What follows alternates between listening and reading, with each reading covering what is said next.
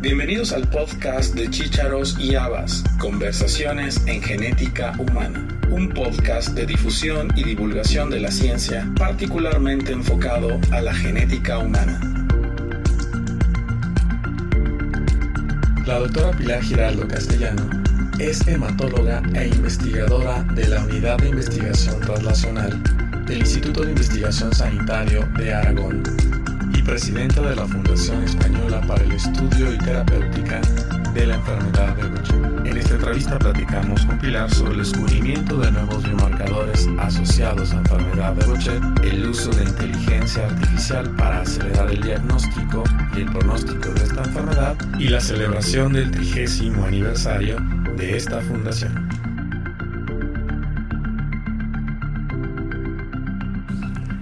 Hola Pilar. Hola, ¿cómo estás? Bien, gracias. Qué gusto volverte a tener en el podcast. Poder coincidir de nuevo, está muy bien. Gracias. Hoy vamos a platicar contigo nuevamente sobre enfermedad de Gaucher, pero enfocado hacia un tema más específico que son los biomarcadores. Eh, pero si gustas, podrías este, eh, recordarnos a la audiencia qué es la enfermedad de Gaucher primero. Encantada de poder hablar de la enfermedad de Gaucher. Pues la enfermedad de Gaucher es una enfermedad de depósito lisosomal, de las dentro de la rareza de las más frecuentes entre ellas y se caracteriza porque hay una deficiencia en la actividad de una enzima lisosomal que se llama beta-glucosidasa ácida. Ese defecto eh, condiciona a que el paciente, la persona que padece la enfermedad, pues tenga eh, un acúmulo de sustancias que no puede degradar porque falla esa enzima. Ese acúmulo se produce dentro de los lisosomas, pero como eh, el, proceso no si no se revierte, se mantiene y continúa, pues afecta de forma sistémica a múltiples órganos, entre ellos el hígado, el bazo, la médula ósea, en algún caso en el sistema nervioso central o los pulmones, en dependencia de los tipos de la enfermedad. Es una enfermedad genética de herencia eh, autosómica recesiva y el defecto se localiza en el gen mm, que está localizado en el cromosoma 1, el gen de la GBA1. Muy bien. ¿Y por qué son importantes los biomarcadores en esta enfermedad? Bueno, esta es una enfermedad que se ha caracterizado siempre por ir por delante de las otras. Eh, ha sido la primera en tener un diagnóstico, la primera en tener un tratamiento la primera en tener unos buenos marcadores, cosa que no ocurre con otras entidades de, esta familia de enfermedades. Entonces, los biomarcadores se definen como sustancias, eh, eh, fragmentos genéticos o incluso eh, herramientas de, imagen que sirven para eh, asociarse al diagnóstico de la enfermedad, nos facilitan el diagnóstico de la enfermedad y el seguimiento de los pacientes en función de la respuesta que vayan teniendo a los tratamientos o de la progresión de la enfermedad. Son herramientas útiles y en la enfermedad de Gaucher, como decía antes, pues tiene varios y y, cada vez nos encontramos con nuevos, pero claro, eh, ninguno es perfecto y requiere que sigamos investigando en búsqueda de marcadores más específicos o directamente relacionados con complicaciones eh, deletéreas para, para el paciente. Podríamos hablar entonces que los biomarcadores los podemos utilizar para diagnóstico y para ver respuesta a tratamiento. Correcto en el diagnóstico ayudan porque hay, por ejemplo, en la enfermedad de Gaucher, eh, eh, biomarcadores como pueden ser la quitotrioxidasa, enzima que produce también el macrófago, o eh, la glucosilesfingosina que, y, la lisoglucosilesfingosina, que, que corresponde a material del que no se degrada y está circulando por el organismo que en este caso son muy representativos de la enfermedad porque tanto la quitotriosidasa eh, puede adquirir unos valores muy elevados. No es, específico, pero eh, sirve mucho para hacer, eh, aproximar a un diagnóstico. Y la lisosfingosina es exclusivo de la enfermedad de Gaucher. Que sería 100%, sensible y específico. Y en relación a, a estos biomarcadores, hoy en, este congreso en el que estamos hablaste sobre exosomas. Platícanos qué son los exosomas. que yo les tengo mucha fe. Es una, es una forma distinta de enfocar eh, aspectos genéticos porque los exosomas son como vesículas que se encuentran en el interior de la célula y ahí almacenan o restos de proteínas o trozos de DNA o de RNA y eh, estas vesículas luego son expulsadas al exterior de la célula con ese contenido interior. Y eh, se sabe que eh, se pueden estudiar vamos y se puede determinar el contenido. Y nosotros estamos interesados en aquellos exosomas, exosomas que contienen fragmentos pequeños de RNA, se llaman microRNAs y eh, estas secuencias genéticas, si bien no tienen eh, relevancia a la hora de codificar nada, sí que influyen en, la expresión de los genes. Entonces, en función de si, están más, si hay más cantidad de uno o están más expresados otros, pues eh, las suponemos que las características de la enfermedad son distintas. En este sentido, nosotros hemos apostado por un proyecto en la búsqueda de biomarcadores que procedan de los exosomas y que nos lo relacionen con la, eh, la gravedad de la enfermedad ósea, que en el Gaucher la enfermedad ósea constituye una complicación grave, eh, debilitante, eh, que incapacita al paciente, además de producirle dolor y otras complicaciones. En el caso de los exosomas, hay ya publicaciones eh, que evidentemente nos demuestran qué es lo que se está acumulando dentro del lisosoma. Si hay una enzima particular, que en este caso es beta-glucosidasa ácida, pues el sustrato que no se degrada es lo que va a abundar más en el exosoma que se, que se libera al plasma y que lo puedes tomar más fácilmente que... Sí, pero hay ahí dos aspectos. Uno es lo que es el propio exosoma, que son estas especies de vesículas que salen al exterior de la célula y las puedes em, eh, identificar y recoger.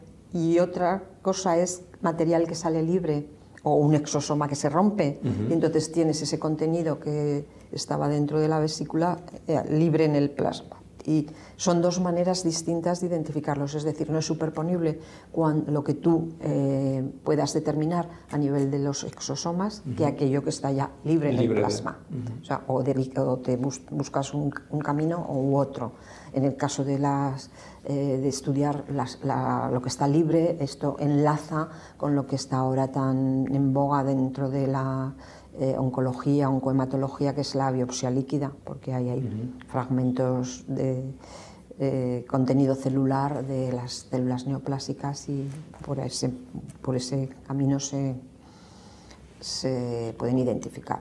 Pero nosotros nos hemos centrado en, en, los exosomas, es decir, hemos eh, intentado aislar los exosomas, porque hay unos, unas técnicas de laboratorio que te permiten aislarlos comprobar después que eso que, teníamos aislado realmente era un exosoma y no eran otras cosas, y, y, después identificar dentro del exosoma las, secuencias de microRNAs. Por, mediante paneles de NGS se puede hacer y después interpretarlo. En este caso tomas el, a un tipo particular de RNA que serían este, los micro. microRNAs, que es una secuencia específica en longitud, y que esto está relacionado con la expresión o, o regulación más bien. La regulación, sí, sí, se, se, están publicadas ya que esos microRNAs, que son secuencias de pequeño tamaño, me parece que son, pues, por ejemplo, de 30 eh, de longitud, pues eh, se ha publicado en relación con, eh, diversas eh, alteraciones en el hueso. Hay varias publicaciones que lo relacionan pues, con osteoporosis o con distintas entidades que afectan al, al hueso. hay muy poquito publicado sobre estos exosomas, sobre estas microRNAs en la enfermedad de Gaucher y no hay nada que relacione si la expresión de los microRNAs que puedas detectar ahí eh, tiene relación con la gravedad de la enfermedad ósea. Nuestro proyecto eh, eh, se enfoca en ese camino, en ver si hay un perfil determinado de expresión de microRNAs procedentes de exosomas en pacientes afectos de enfermedad de Gaucher con distintos grados de afectación ósea, desde uno que no tiene nada intermedios que tienen una enfermedad ósea leve o moderada y, los graves. ¿Y en este caso sería como pronóstico o como...? sí, bueno, eso es lo que estamos estudiando, todavía no lo sabemos si eso puede tener un, valor predictivo. Lo que sí que hemos averiguado es un trabajo de eh, la tesis doctoral que está realizando eh, la investigadora Irene Serrano Gonzalo en nuestro, nuestro grupo y ella o sea, con el análisis que nos han hecho de la secuencia de, de los microRNAs y con el análisis estadístico hemos mm, detectado que hay eh, algún microRNA más expresado y otros menos expresados y en dependencia de la gravedad de la afectación ósea hay significación estadística con algunos de ellos. Eh, ¿Alguna vía metabólica en particular? Sí, bueno, hemos visto que hay uno que está más expresado en pacientes que tienen enfermedad moderada o grave, es el mismo en, ambos casos y está relacionado con eh, la vía, la vía de, de, diferenciación del osteoclasto. Pero bueno, todavía está todo más por que el osteoclasto también está afectado en enfermedad ósea en pacientes con Gaucher. Resulta que está afectado en la enfermedad de Gaucher porque pertenece a la, al, a la, forma, al, macro, diríamos al, al monocito macrófago del hueso. Exacto.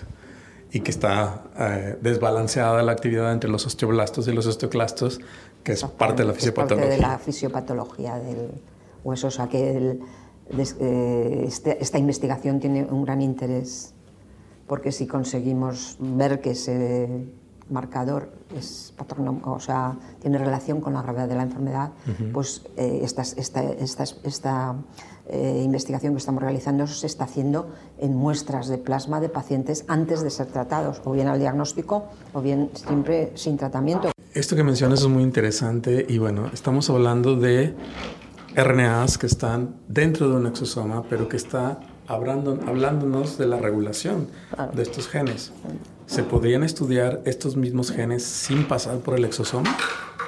¿Se podrían estudiar estos mismos genes? Saber patrones, de, patrones de expresión en tejidos o claro. Bueno, nosotros nos hemos centrado en esto, pero claro, eso podría estar expresado en otro, en otro contexto, en otro tejido. Seguimos. Sí, nos decías. Eh... Sí, que lo, lo, que quería decir es que estamos en una fase como preliminar, porque claro, queda mucho por explorar. No sabemos si eh, pacientes que puedan tener una mayor calcificación ósea, este, eh, este microRNA puede estar influyendo o no, o no tiene nada que ver y tiene más que ver con el aspecto de la infiltración por células de Gaucher en el hueso, o no sabemos. ¿Y este fue el único microRNA que encontraron? Ese no, ese, es el más expresado, sobreexpresado, pero hay otros que están menos expresados o subexpresados que están pendientes de que los analicemos para saber eh, si además eh, el siguiente paso a la, a la expresión ha sido la cuantificación, es decir, que hemos pasado de ver que proporcionalmente están sobreexpresados con respecto al conjunto de todos los microRNAs estudiados, pero después hemos pasado a una fase de cuantificación mediante técnicas de, eh, PCR digital, que son más sensibles. Y entonces, paradójicamente, eh, en, los casos más graves, la cantidad de esa microRNA es menor que, que, en los moderados o en los leves, significativamente. Entonces, del que está. Del que está sobreexpresado. O sea, que es, es como si fuera una... Digamos que habría, una temporalidad en la expresión. No, porque una cosa es la expresión de que esté sobreexpresado con respecto a los otros y otra cosa es la cantidad que tú detectas. Entonces resulta que los más La cantidad no es la misma en un grupo que en el otro. Claro, claro, ¿Y qué explicación Mucho por aprender. Mucho por aprender, mucho por ver eh, todo lo que pasa con los demás y, hacer una valoración más global, porque ahora nos quedaría también eh, compararlo esto que ha pasado ahora antes de empezar un tratamiento, ¿se mantendrá a los cuatro o cinco años después de haber pasado por un tratamiento? Mm, no lo sabemos. E, este grupo de pacientes que estudiaron son similares, me imagino, edad, sexo. Sí, bueno, los leves, los que tienen una enfermedad menos, una enfermedad ósea poco significativa son más jóvenes. Tienen una mediana de edad hacia los 20 años y los otros tienen alrededor de los 40. Entonces, ahí hay una eh, diferencia.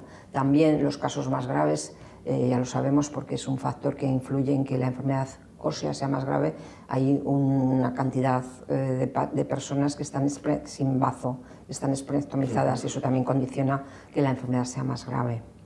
Pero bueno, son muchas incógnitas todavía por resolver. ¿Y se ha estudiado este mismo marcador en pacientes con otro tipo de enfermedad ósea que no sea Gaucher? Mm, este, no, no, eso está por, está por eh, hacer una investigación bibliográfica más, más eh, profunda, porque hay, hay, hay, publicaciones en las cuales ya se definen unos microRNAs que están relacionados con otras enfermedades que no son la enfermedad de Gaucher y que afectan al hueso. Entonces eso forma parte de la investigación, pero eso todavía no está mirado. Muy bien. ¿Y cuál es tu eh, expectativa en relación a estos hallazgos? Hombre, la expectativa es buena. De hecho, es un trabajo que nos, nos, lo han premiado en el, en el International Working Group of Gaucher Disease ha sido una oral en, en Wall. Eh, estamos muy ilusionados si conseguimos que ese sea un marcador realmente potente para la enfermedad ósea, pues todos los pacientes eh, al, diagnóstico se les, se les, haría ese microRNA para decidir, pues va a tener una enfermedad ósea grave o no.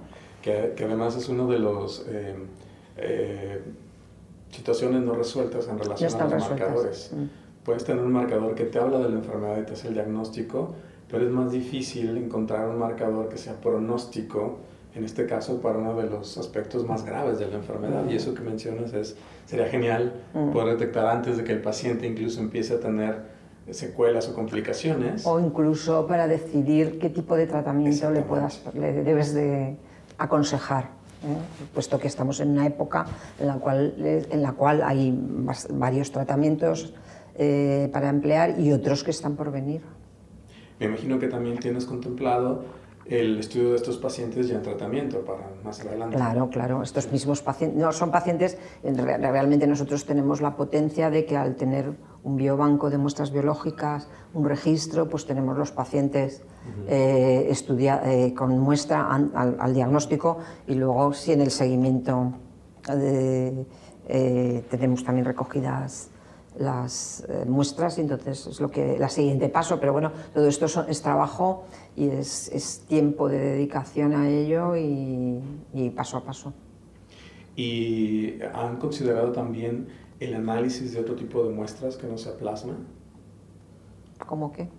no sé una biopsia de hueso ya no mm no hemos considerado. La verdad es que... Digo, pensando en todas las posibilidades. Ya, ya, no, se podría pensar a lo mejor eh, hacerlo en, en, fibroblastos. Podría Nosotros también tenemos eh, eh, cultivos de fibroblastos de pacientes. Se podría, en estos pacientes en los que está alterado este microRNA, una buena idea sería estudiarlo en... Y también imagino que por tipo de enfermedad, ¿son pacientes tipo 1? Son pacientes tipo 1. ¿Y en tipo 3 han pensado en...?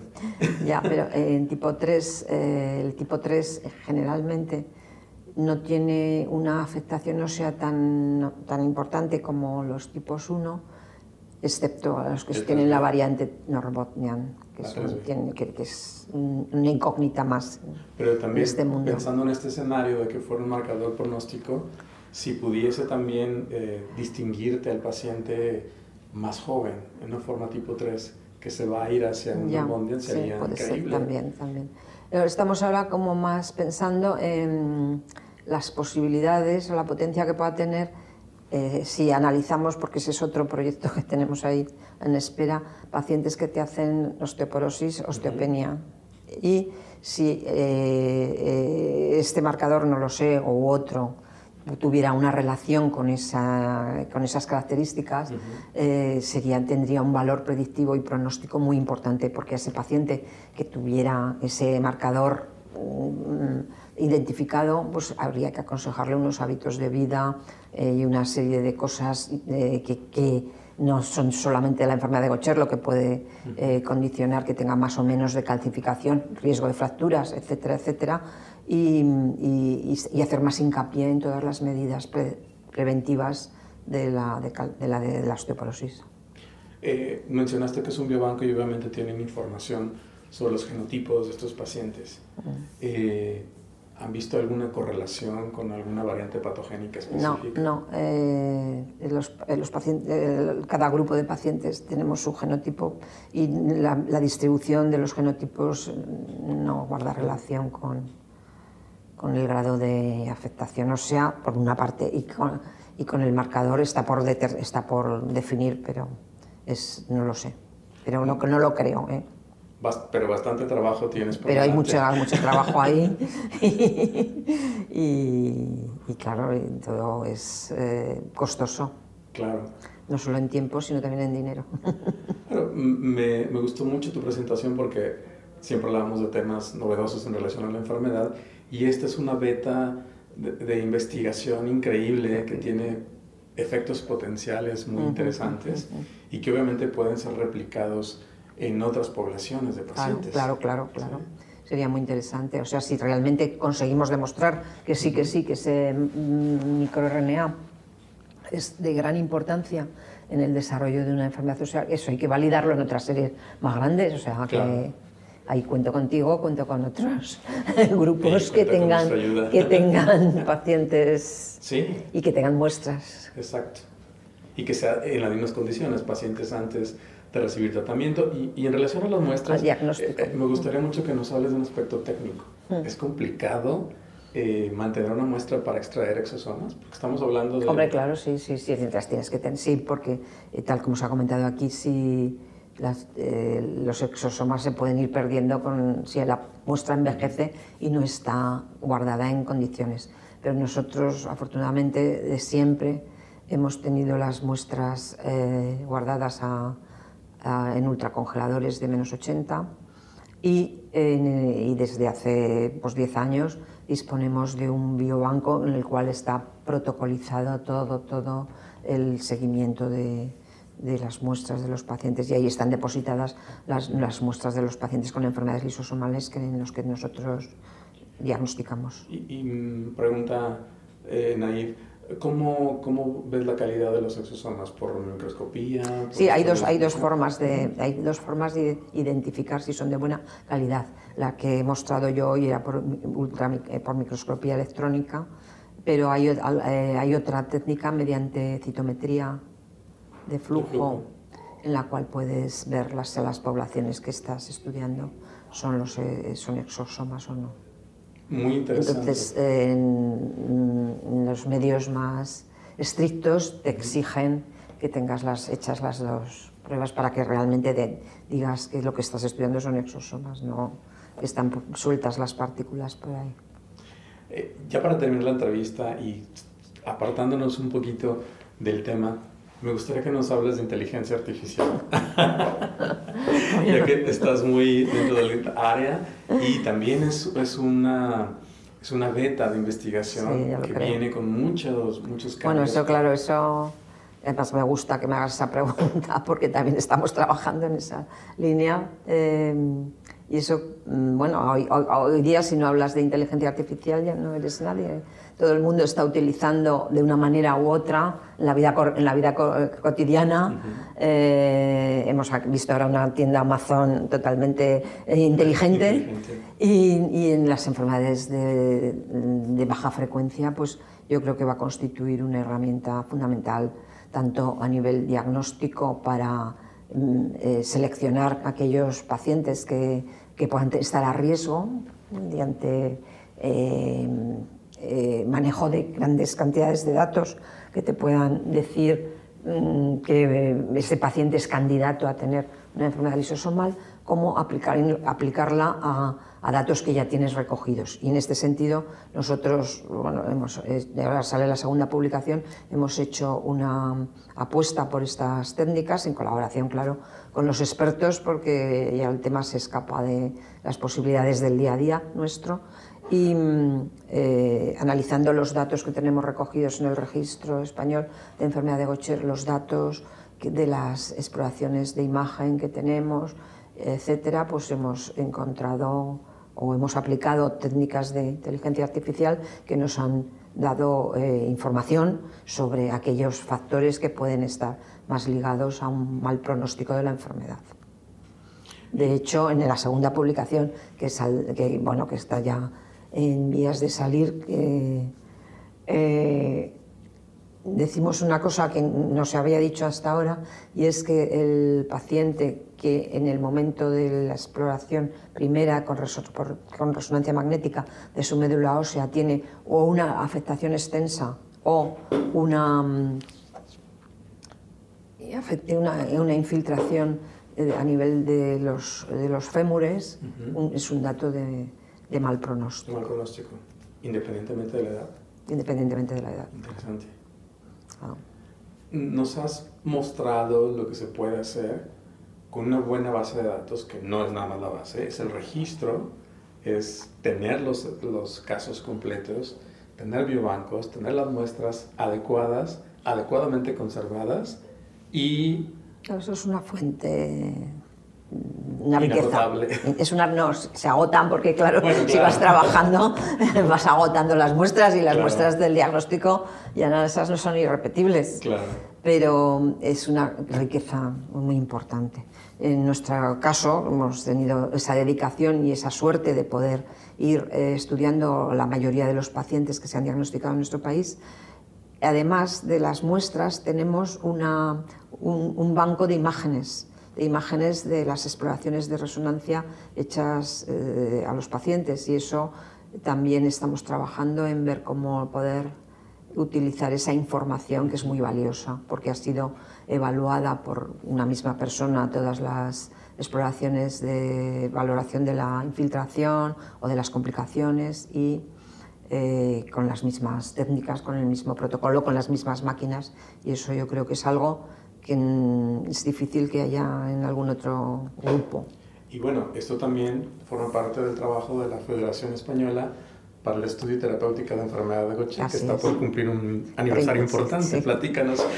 bueno, eh, eh, esto nació realmente, empezamos a trabajar en 1993 porque fue eh, casi inmediato a la comercialización del primer tratamiento enzimático sustitutivo para la enfermedad de Gaucher. Entonces, pues un grupo de inquietos en aquel momento, nos pusimos en marcha para, en España era una cosa totalmente desconocida, para estudiar esta enfermedad que por, eh, de una manera eh, inesperada tenía un tratamiento que hasta ese momento no existía. Y, no, y, hicimos una fundación para apoyar lo que era la investigación en esta enfermedad. Esa fundación, que se llama Fundación Española para el Estudio y Terapéutica de la Enfermedad de Gaucher, va a cumplir, pues si fue, empezamos en el año 1993, va a cumplir 30, años. Parece que fue ayer, pero han pasado 30 años. Entonces estamos orgullosos. Tenemos en España registrados, o sea, con, esa, con ese afán de investigación, lo que hicimos, crear la fundación, plantearnos el estudiar la enfermedad y hacer crear un registro, porque una enfermedad de baja frecuencia necesita un registro para acumular conocimientos, si no tú tienes dos pacientes, el otro tiene tres, no, no vamos a ninguna parte. Entonces, em, mm, me he perdido, ya no sé lo que yo iba a decir ahora. De, ¿De los pacientes cuántos había? Ah, de los pacientes. El número de pacientes en estos momentos en son 400 mm, pacientes registrados, y más de 1.200 eh, familiares. Entonces, porque tenemos muestras también de plasma de, y de DNA de los familiares de los pacientes, con lo que nuestro conocimiento yo creo que es importante.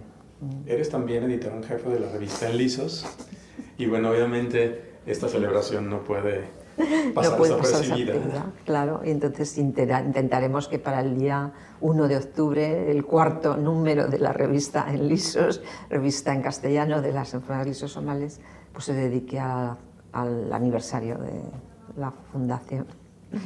Entonces, con la, con la, con la colaboración inestimable de todas las personas que intervienen, y en especial agradecer al doctor García Ortiz por su colaboración coeditando la revista en castellano. Gracias. Eres una persona, como lo he mencionado, muy em, trabajadora. Siempre estás buscando cosas novedosas. El colaborar contigo desde ese tiempo de una revista eh, nos ha permitido también expandir el conocimiento de la enfermedad, no nada más de Goche, sino de otras lisosomales. Y como lo mencionabas, es una revista en español, en castellano, que eso también es algo que no vemos con tanta frecuencia. Eh, te auguro mucho trabajo por delante, mucho éxito. Y bueno, felicidades por estos primeros 30 años. que, que podamos seguir trabajando y con ilusión y bueno, que cada vez hay más cosas nuevas, o sea, es que esto no se acaba. ¿eh? Estamos empezando.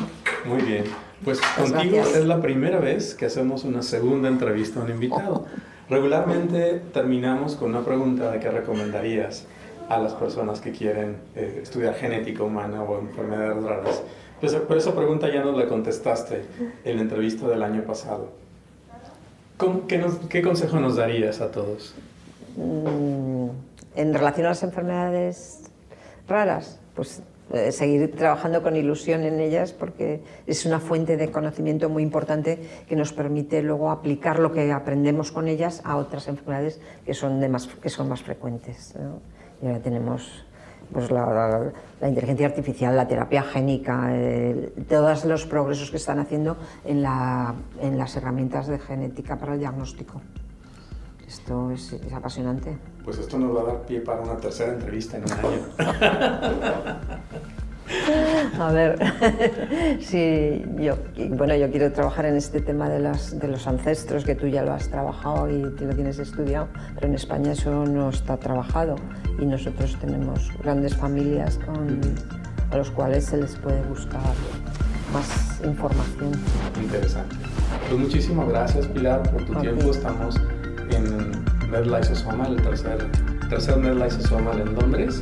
Y bueno, como siempre, un gusto coincidir contigo. Te felicito por el trabajo que has hecho, por estos 30 años de la Federación y por la revista. Gracias a ti por la colaboración.